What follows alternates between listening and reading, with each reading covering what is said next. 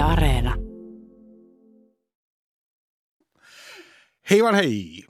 Uudestaan. Aivan kauan. hei vaan hei. Oli muuten onneton alo. Sano vaan hyvää päivää.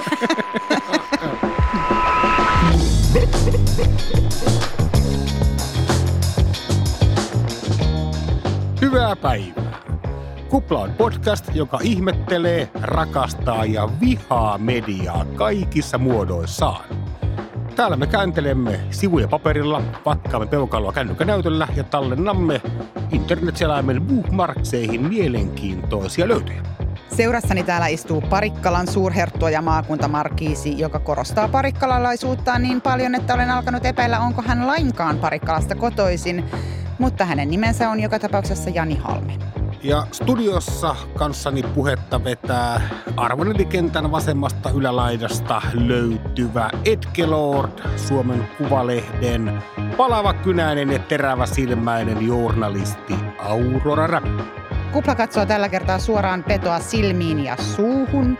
Ja me keskustellaan suorastaan skandalöisistä asiasta nimeltä Yle-laki. Ja me yritetään kykyjemme mukaan ymmärtää ja selvittää, mistä on kysymys ja mitä järkeä Ylen tekstisisällön julkaisemisen rajoittamisessa on.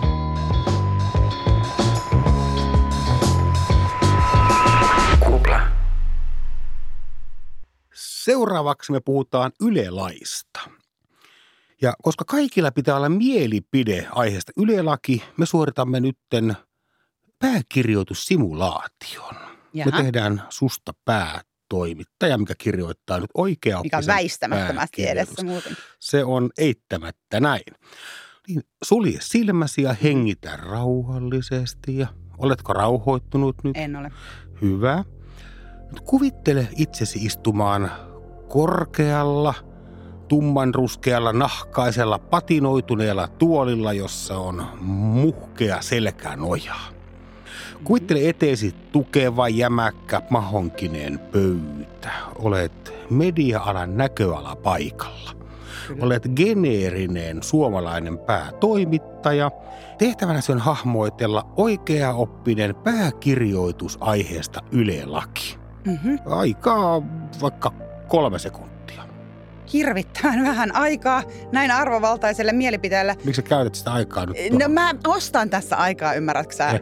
Äh, mutta siis niin, no okei, pääkirjoituksissa toimii parhaiten sille mahtipontiset ja, ja aika huonot vertaukset, joista jälkimmäisen pystyn kyllä generoimaan melko nopeastikin. Siellä mä aloitan mun pääkirjoituksen Yhdysvaltalaiset huippuyliopistot. Se oli siinä. Sun pääkirjoitus alkaa Mhm. sanoilla yhdysvaltalaiset huippuyliopistot. Kyllä. Tämä on vertauskuvallinen, Tää oli- jos sä et ymmärtänyt. Äh? Mysteeri alku. Mä haluan kuulla tästä lisää vielä. tota, laitamme vahingon kiertämään ja, ja nostamme sinut nyt media-alan huipulle. Yes, vihdoin. Vihdoin, vihdoin. Ja ihan sama tehtävä, eli nyt, nyt silmät kiinni Yes, ja kuvittelet olevasi etelä-helsinkiläisessä arvoasunnossa. mukavaa. Sun Teams-palaveri on juuri En päättynyt osannut käyttää Teamsia, mutta hyvin se meni. ja hapuilet kädelläsi sitä pöydällä olevaa standaaria, jonka olet saanut päätoimittaja yhdistykseltä rintanappien kerran. Ja sitten sun yhtäkkiä mieleen tulee, että vitsi, en olekaan moneen päivään kirjoittanut mitään ylelaista. Sä saat jopa 15 sekuntia aikaa. Ähm, Yle-laissa on kyse keskeisimmästä tunnusmerkistä, joka määrittelee, onko kyseessä länsimaa. Kyse on vapaasta kilpailusta.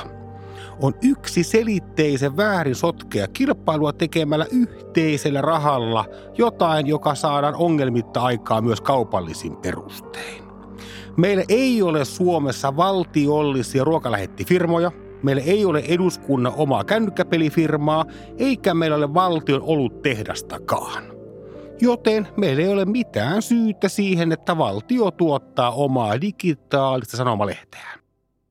No nyt on kyllä pöytäviirit ansaittu. 39 sekuntiahan tähän meni, mutta jos sillä saa golfklubille kutsun, niin, niin mikäpä siinä. Se oli vasta otsikko. Se, HS Vision tyyppisesti se päättyi pisteeseen. Esititkö tässä lyhyehkössä otsikossasi tämmöistä karikatyyriä kaupallisen median päätoimittajasta vai oletko sä oikeasti sitä mieltä, mitä sanoit? Mä muodostan kannan tämän meidän tämän päivän kuplaohjelman aikana. Selvä. Nähtäväksi jää. Tämä koko Yle Jupakkahan alkoi jo neljä vuotta sitten, kun Medialiitto, joka tarkoittaa siis käytännössä sanomalehtien yhteenliittymä, tässä tapauksessa siis, he kantelivat rehtorin kansliaan tuonne Brysseliin siitä, että saako Yleisradion rahoja käyttää tekstijuttujen julkaisemiseen. Haluttiin selvittää, toimiiko Yle EUn mukaan oikein ja komission mukaan korjattavaa löytyy. Eli siis tämä Medialiiton kantelu johtaa lakimuutokseen, joka on tällä hetkellä siinä tilassa, että odotetaan perustuslakivaliokunnan lausuntoa, jonka jälkeen se menee liikenne- ja viestintävaliokuntaan, joka sitten valmistelee asiasta mietinnön ja mahdollisimman pian tämän proseduurin jälkeen laki on tarkoitus saada käyttöön. Se väität, että tämä on jo niin pitkällä, että me nähdään tulevaisuuteen, että tämmöinen laki tulee voimaan kyllä tämmöinen laki tulee voimaan, mutta mitkä sitten on ikään kuin nämä tarkat sanamuodot ja poikkeuksien poikkeukset ja kuinka paljon se sitten lopulta muuttaa mitään, niin se on hyvinkin auki. Eli jatkossa Yle saisi julkaista internetissä tekstiä vain, jos siihen liittyy ääntä tai liikkuvaa kuvaa. Kyllä. Tämä kyllä. tarkoittaa väkisinkin sitä, että kaikki pitkät, vaikka tämmöiset feature-jutut, ne poistus kokonaan sitten Ylen jakelusta. Ei, ei välttämättä tarkoita sitä. Okei. Okay voi tarkoittaa myös sitä, mutta siis koska tässä, tässä lakiluonnoksessa on paljon poikkeuksia, niin se ei suoraltaan tarkoita tuota. Eli tätä, tätä on hyvin vaikea hahmottaa, että mitä se sitten loppujen lopuksi tarkoittaisi, mutta noin niin kuin pääpiirteittäin Medialiiton ajatus on siis se, että Yle ei voisi julkaista sanomalehtien kanssa kilpailevia artikkeleita, vaan että siihen tulisi lisätä sitten videokuvaa tai ääntä, eli TVtä tai radioa. Giffejä tullaan näkemään paljon. Meidän nykyhallituksellahan on hyviä kokemuksia tämmöisestä laista, jossa on paljon pieniä poikkeuksia. Juu, juu, kyllä, kyllä. Mä luulen, että niistä, ni, niistä ei jää pulaa sitten. No sä olit äsken päätoimittajana siellä Norsulluu tornissa, niin mm. onko sun mielestä tästä ylelaista mitä hyötyä? No siis jos mä jatkan nyt tätä huonoa vertausta, niin ja tämä ei ole kaupallisen median päätoimittajan mielipide, koska kukaan heistä ei ainakaan julkisesti saa olla tätä mieltä. Tarkoitan sitä, että kaupallisen median toiminta tekijänäkökulmasta tässä tapauksessa tarkoittaisi sitä, kuten tarkoittaakin, että täytyy tuutata tietty määrä kuraa ulos, jotta voi tehdä myös hyviä juttuja, koska näillä, näillä huonoilla jutuilla kustannetaan sitä aikaa ja resursseja tehdä hyviä juttuja. Ja toisaalta yleisön näkökulmasta sitä, että – näillä kaupalliset mediat sitten, kun ne on suunnattu tietylle kohderyhmälle, jota täytyy haalia tietty määrä, jotta tilausmaksuja tulee, niin ne väistämättä kuvaa heidän arvomaailmaansa ja heitä kiinnostavia aiheita ja tällaista. Ja jotta voidaan tehdä muillekin, niin täytyy tehdä tietty massa näille. Niin ajattelen, että meillä kuitenkin on tärkeää, että on vahva yleisradio, joka on kaikille. Mä en ole tuommoista pääkirjoitusta nähnyt. mä luulen, että ei nyt hirveästi tule tämmöisiä tota, noin niin, ostotarjouksia ihan suorilta, mutta joo. Ollakseen näin hirvittävän iso asia niin kuin media Ankka-Lammessa, niin tästähän on käyty verrattain vähän keskustelua. Ja jostain syystä toimittajat on olleet ainakin – medioissa olleet tästä hämmästyttävän hiljaa oikeastaan läpi mediakentän. Vertaa vaikkapa mm. Australian valtion ja Facebookin väliseen kinaan, niin mä laskeskelin, että noin 100 prosenttia enemmän on siitä kirjoitettu kuin tästä asiasta. No siis tavallaan kun tämä Yle asia on niin kauan siis vuosikymmeniä ja kymmeniä aina toistuu tavallaan samanlaisena tämä argumentaatio molemmilta puolilta, niin mä en ajattele, että tästä nyt oltaisiin oltu erityisen hiljaa, vaan tämä on ikään kuin jatkunut siinä samana massana, mitä on, mitä on ollut olemassa koko ajan. Eli siis aina kun johonkin kaupalliseen median tulee uusi päätoimittaja, niin heidän tämmöinen ääneen lausumaton tehtävänsä hän on kirjoittaa pääkirjoitus siitä, kuinka Yle häiritsee kilpailua ja vääristää tätä markkinaa. Jo ainakin Mikael Pentikäinen kirjoitti ansiokkaasti.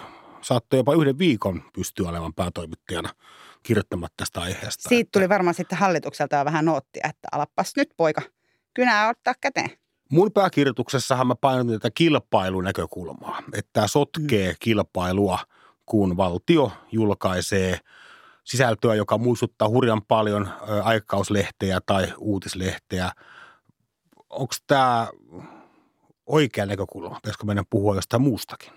No siis tavallaan joo, mutta tämä on mun mielestä kaksijakoinen asia. Eli kun puhutaan julkisesta keskustelusta, eli tästä mainitsemastasi kansalaiskeskustelusta, niin Ylen kohdalla usein päädytään puhumaan sananvapaudesta. Kun sitten taas tässä niin kuin median sisäisessä keskustelussa, jota nyt Medialiitto tässä on ansiokkaasti liidannut tämän kantelunsa kanssa, niin silloin puhutaan nimenomaan kilpailulainsäädännöstä ja, ja siitä kilpailukulmasta. Eli häiritseekö Yleisradion olemassaolo – kaupallisten toimintaa ja sitä markkinaa. Totta, munassa se häiritsee. Siis joka ikinen asia, jota on tarjolla ilmaiseksi, niin kilpailee maksullisen kanssa. Ei tässä nyt ole mitään epäselvää. No kun se ei suoranaisesti ole näin, siis totta kai kilpailee maksullisen kanssa, mutta et, et tästähän ei ole siis mitään järkevää tutkimustulosta, että jos yleisradio poistuisi, niin kaupallisilla menisi paremmin. Päinvastoin on tuloksia siitä, että mitä enemmän käyttäjiä ja ikään kuin lukijoita ja katsojia – eri maiden yleisradioyhtiöillä on, niin sitä menestyksekkäämpiä ovat myös kaupalliset mediat. Näinkö Eli on? Kyllä on, kyllä on. Tämähän on super mielenkiintoista, eli jotenkin on tämmöisiä median suurkuluttajia, tietysti mitä varmaan valtaosa Suomen kansastakin on, niin sä ikään kuin väität, että samat tyypit, jotka lukee mm. Ylen tekstisältöä, kuuluvat myös porukkaan, jotka tilaavat – sanomalehti, ymmärsikö oikein? Niin ja siis tämähän ei ole mikään mun mielipide, vaan tämä on ihan tutkimustulos.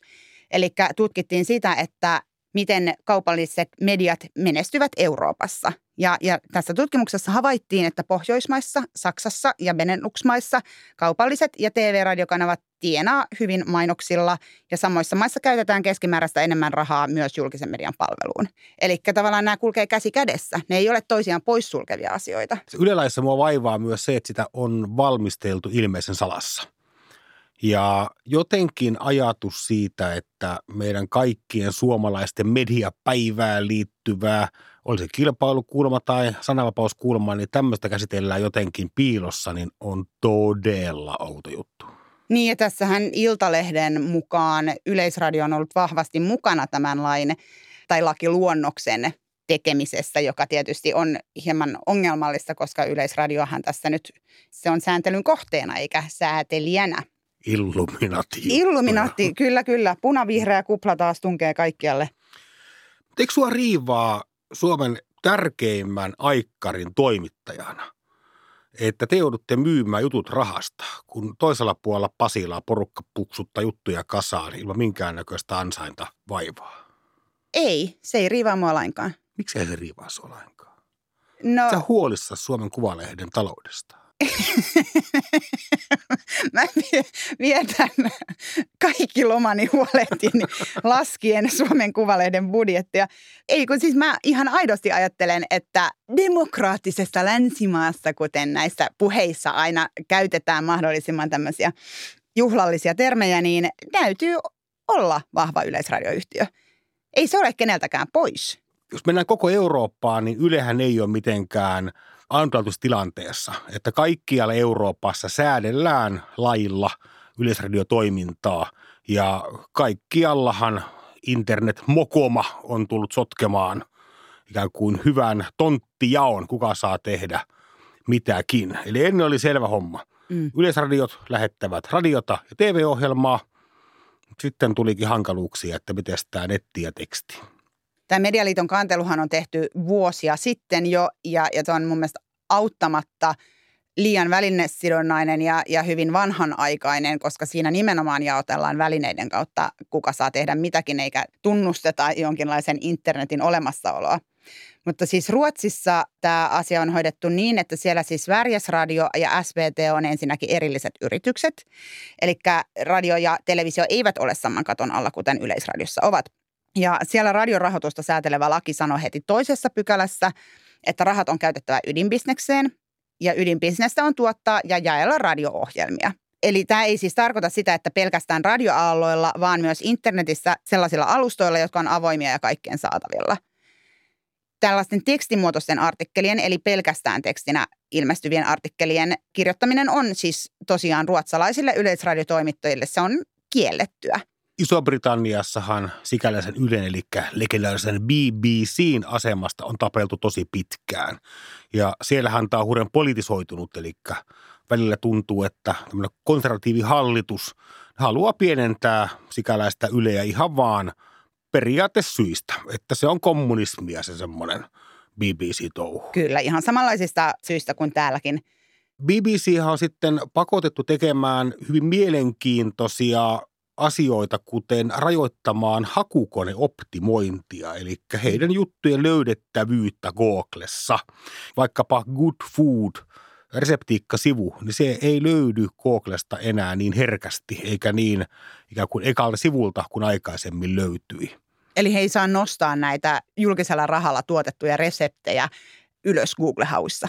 Ainakaan he eivät halua tehdä näin, koska veikkaan, että muuten tulisi dunkkuun konservatiivimedioilta. Kukapa haluaisi tehdä Sanien kimppuunsa. Ja tämän lisäksi BBC on jo neljä vuotta jakanut omia uutisiaan ulkopuolisten mediayhtiöiden käyttöön, eli kaupallisten käyttöön. Ja siellä on jo 900 kaupallista uutismediaa, jotka käyttää BBCn uutisia. Ja näiden kaupallisten koko siis vaihtelee ihan pikkufirmoista merkittäviin yhtiöihin. Ylehän on sitten kuitenkin lähtenyt tälle linjalle hieman.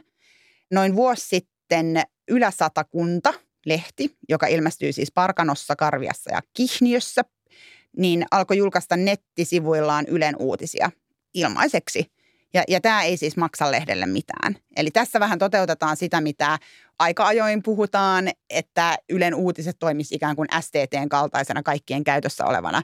Mutta nyt on siis tehty tämmöisen Ylä-Satakuntalehden kanssa tällainen diili. Ja tänä keväänä myös Suomen toiseksi suurin sanomalehti, eli Maaseudun tulevaisuus, Maastul, meidän ystävien kesken, niin he kokeilee saman tapaista ratkaisua.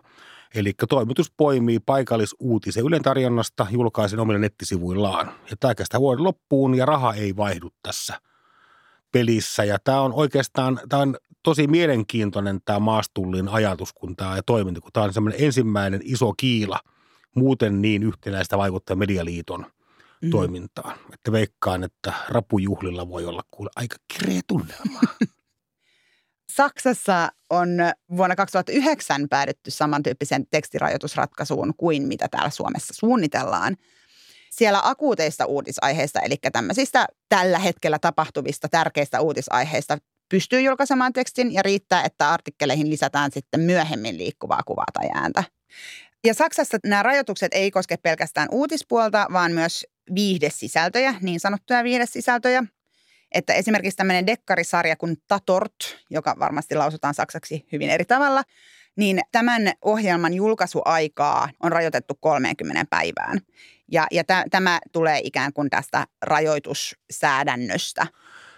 Saksassahan on, tai heidän TV-radiokenttähän on verrattain monimutkainen – meikäläiseen malliin verrattuna ja koska pidän Saksaa maailman parhaana maana, niin pidän Saksassa maailman parhaana kaupunkina Mainzia.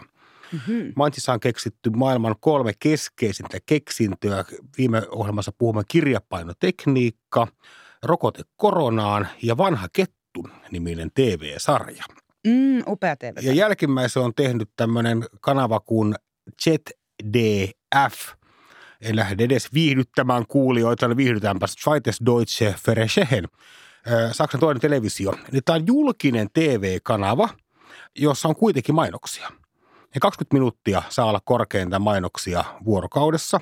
Ja tämä malli on tehnyt heistä TV-jätin ja ne on yksi Euroopan suurimpia TV-kanavia. Eli siinä yhdistyy lupamaksuraha ja sitten mainosraha. Ja se ehkä muistuttaa vähän semmoista vanhaa yleä, kun aikoinaan tuli kolmoskanavan ohjelmia alkoi tulla Ylen mm. kuin, mutta sä olit silloin niin nuori, että sä et voi mm. muistaa. Se oli televisio, semmoinen välinen Kuin oli paikka. vain kaksi kanavaa. Parikkalassa on vieläkin vain kaksi kanavaa. Äänimerkikin tulee matkahuollon välillä sekaisin.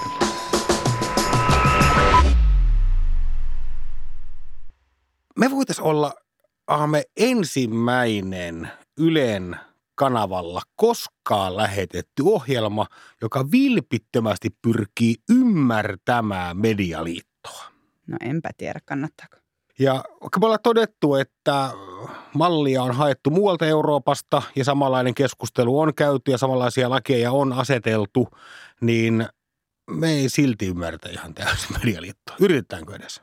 No niin, no siis kun mun mielestä tässä koko lakisotkussa on se varsin varteen otettava optio, että tämä ei vaikuta mitenkään mihinkään käytännössä. Silloinhan sellaista lakia ei ole syytä tehdä. Niin, no se nyt sitten tehtäisiin ikään kuin, kun tämä on jo viety EU-tasolle ja, ja tällaista jotain säännöstöä vaaditaan, niin jotain on tehtävä. Mä haluan ymmärtää medialiittoa. Mä olen Noin, Etelä. Eteläranta kympin väkeä tässä näin. Niin paljonko Yle laittaa rahaa näihin tekstisisältöihin, jotka nyt minua riivaa? Voitko asiantuntijana kertoa? No tämä on sotkuista jatkumoa. Tästä on hyvin monenlaisia mielipiteitä ja äh, laskukaavoja, mutta siis Medialiiton mukaan Yle julkaisee juurikin verkkosanomalehteä, josta itsekin puhuit tässä omassa pääkirjoituksessasi, ja käyttää siihen 30-40 miljoonaa euroa vuosittain. Ja, ja siis tämä arvio ei perustu toki siihen, että paljonko Yle käyttää rahaa näihin sisältöihin, vaan siihen, että, että paljonko liiton jäsenten omien uutissivujen kulurakenteesta menee tällaisiin osuuksiin. Eli sitä, tällä ei ole nyt mitään tekemistä Yleisradion kanssa tällä laskelmalla. Sanooko Yle jotain? Onko Yle laskenut Ää, kyllä Yleisradion toimitusjohtaja Merja Yläanttila kirjoittaa sitten taas, tämä on edelleen, siis kirjoittaa hyvinkin ympäripyöreästi siitä, että, että Yle käytti vuonna 2016 vain 3,2 miljoonaa euroa tekstimuodossa julkaistuihin sisältöihin ja vuonna 2017 käytti siihen vähemmän kuin 3,2 miljoonaa euroa. Ylen sivulta löytyy, että 2019 Ylen netin luetuimpia verkkojuttuja, niin ne olivat tietovisoja, jos arvuuteltiin luonnon kukkia ja Euroopan maita sekä verkkoartikkeleja, jos aiheena oli ystävyyssuhteet ja lastensuojelu. Tarvitaanko me nyt tällaisiin tietovisoihin valtion rahaa? No mutta eikö ne ole nimenomaan yleissivistäviä tietovisoja? Sunkin olisi varmaan hyvä tietää, mitä kukkia tuolla on. Kiusallisen hyvä huomio. Mä olin varma, että mä keksinyt lopullisen perustelun ja sä antaudut sen, sä luhistut, sulat sen edessä, mutta mitä vielä. Toki Ylellähän on myös kovaa tutkivaa journalismia, vaikkapa tämä valtion talouden tarkastusviraston kohuhan lähti Ylen ihan tekstipohjasta penkomisesta, jossa Kyllä. katsottiin, että miten paljon valtiovirastot käyttää rahaa. Mutta jotenkin silti koen, että Yle yrittää kilpailla vaikka iltasanomien kanssa semmoisen human interest-tyyppisessä uutisoinnissa, että jossakin on nähty hanhi tai joku kylähullu tempparijulkis on käynyt pälkäneellä. Niin. Tämähän on ihan peruspaikallisuutisointi. Niin. Yritä säkin nyt. Yritä ymmärtää medialiittoa. Mä, mä, en, mä en ymmärrä medialiittoa. Sinun on pakko yrittää. Anna mulle joku. Okei, okei, okei, okei. Ö, Tota, ö, no siis jos medialiitto ei olisi medialiitto, niin tavallaan se, mistä ennen tätä nykyistä riitaa kiisteltiin, oli se, kun Yle osti oikeudet HBO-sarjoihin, eli nythän monet tilaavat sitä ihan omin keinoin, mutta silloin oli paljon huutoa siitä, että, että minkä takia Yle käyttää verovaroja isoihin viihdesatsauksiin. Koska he houkuttelee nuoria ihmisiä heidän kanavilleen. Ja sitten nimenomaan tällaisten aupair-sarjojen ja lohikäärmeiden kautta me saadaan nuoret altistumaan myös vaikkapa Yle Kioskin mahtaville uutisisällöille. Mä kyllä ymmärrän täysin, minkä takia ne oikeudet ostettiin, mutta yritän tässä nyt ymmärtää, että tai, tai siis sun ei pitänyt olla mun kanssa eri mieltä, Se kun sun totta. piti olla samaa mieltä. Sä pakotit mut tähän asemaan. Mutta, mutta niin, niin mutta siis, siis Medialiiton kohdalla kysehän ei nyt ole todellakaan näistä viihteellisistä ostoista, koska Medialiitto on uutismedialiitto. Eli he haluavat ra- turvata oman alueensa ja oman taloussegmenttinsä. Jos nyt on vähän epäselvää, on niin kuin tieteenkin tutkimuksen näkökulmasta, hyödyttääkö tämä rahallisesti Medialiiton jäseniä, eli sanomalehtiä, Mm. niin ei sen pitäisi totakin rajumpaa toivoa. Miksi ne toivoo tämmöistä niin kuin pientä tota, palasta? Niin, no siis Medialiitto nimenomaan toivoo, siis painosanalla toivoo, että tämä Yleisradion rajoittaminen lisäisi kaupallisten medioiden tilaajia 10-15 prosenttia. Ja tämä on siis Medialiiton hallituksen puheenjohtaja Vesa-Pekka Kangaskorven arvio. 10-15 prosenttia. Sitten pyöritään kehää. Me ei selvästikään kumpikaan oikein ymmärretä, mitä Medialiitto tässä oikein haluaa. Mm. Pitäisikö soittaa jollekin, tehdä toimittajan duuni. Ihan niin kuin, ihan niin kuin tosta noin vaan soitella ihmisille. Tota, esimerkiksi Vesa-Pekka Kangaskorvelle, joka, joka on tämän, tämän suuri isä tämän koko hahmotelman Yle Lain ja muutenkin Ylen saunan polttamisen etujoukoissa toimiva henkilö. Minä en uskalla soittaa. Soita siihen. Mie soitan Vesa-Pekalle. Hänen numeronsa on täällä ihan pikavalinnassa.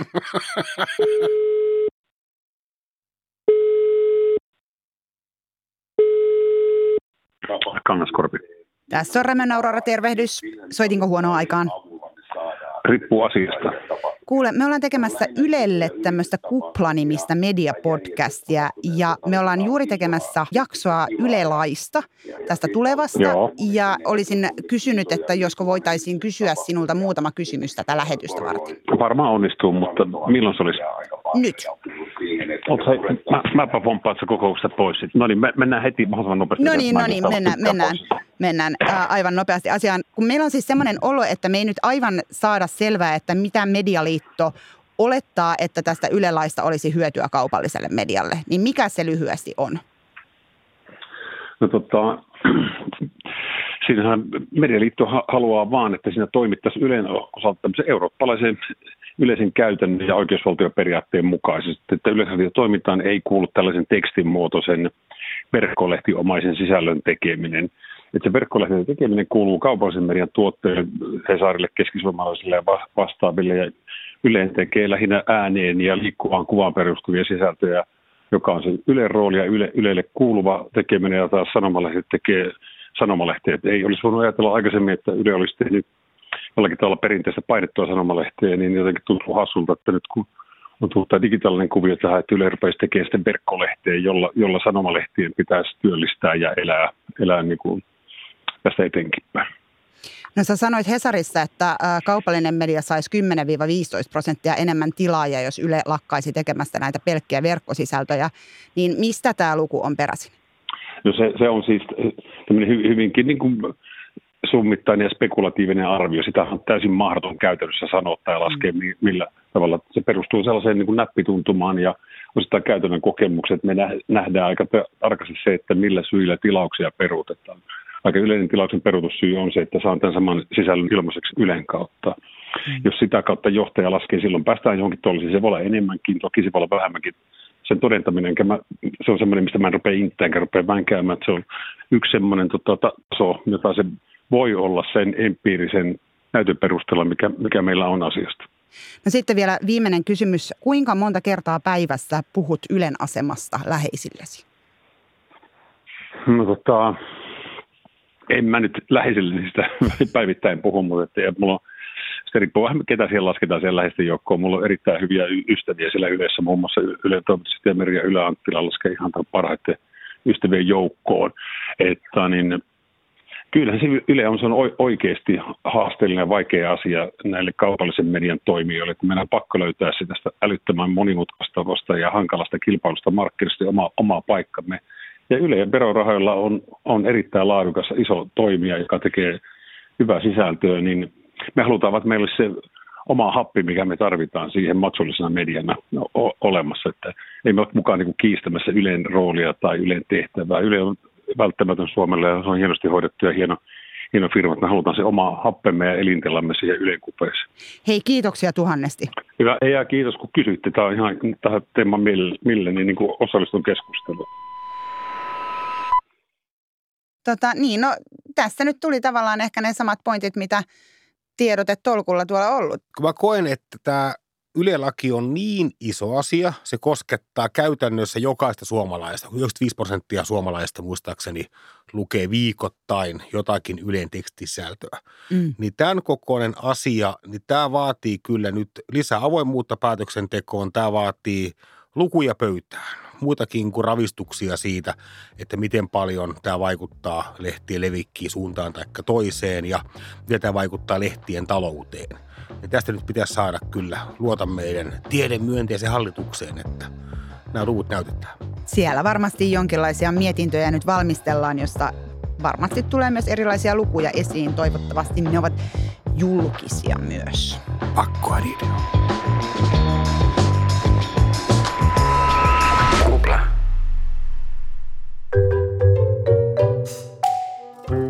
Ja sitten on taas aika viikon suurimman arvopalkinnon, eli Mediaräpylän. Ja sen luovuttaa tällä viikolla Jani Halme. Ääneni väräjää tämän viikon mediaräpylä palkinto, joka tässä myönnetään ilmiölle tai asialle tällä kertaa instituutiolle, joka on hurjan tärkeä kaikki suomalaisten mediakuluttajien arjessa ja se on peräti 40 vuotta tänä vuonna täyttävä Yleisradion tekstitelevisio. Jaha, jaha. Tämä on sikäli ihan mielenkiintoinen asia, että noinkohan Yle Laki koskee myös teksti-TVtä. Se Nimittäin on pelkkää tekstisisältöä. Kekkosen ollessa tasavallan presidenttinä on tämä innovaatio Suomelle tuotu ja edelleenkin liki miljoona suomalaista käyttää päivittäin Ylen tekstitelevisiota. Se on yhtä paljon kuin katsoo uutisia.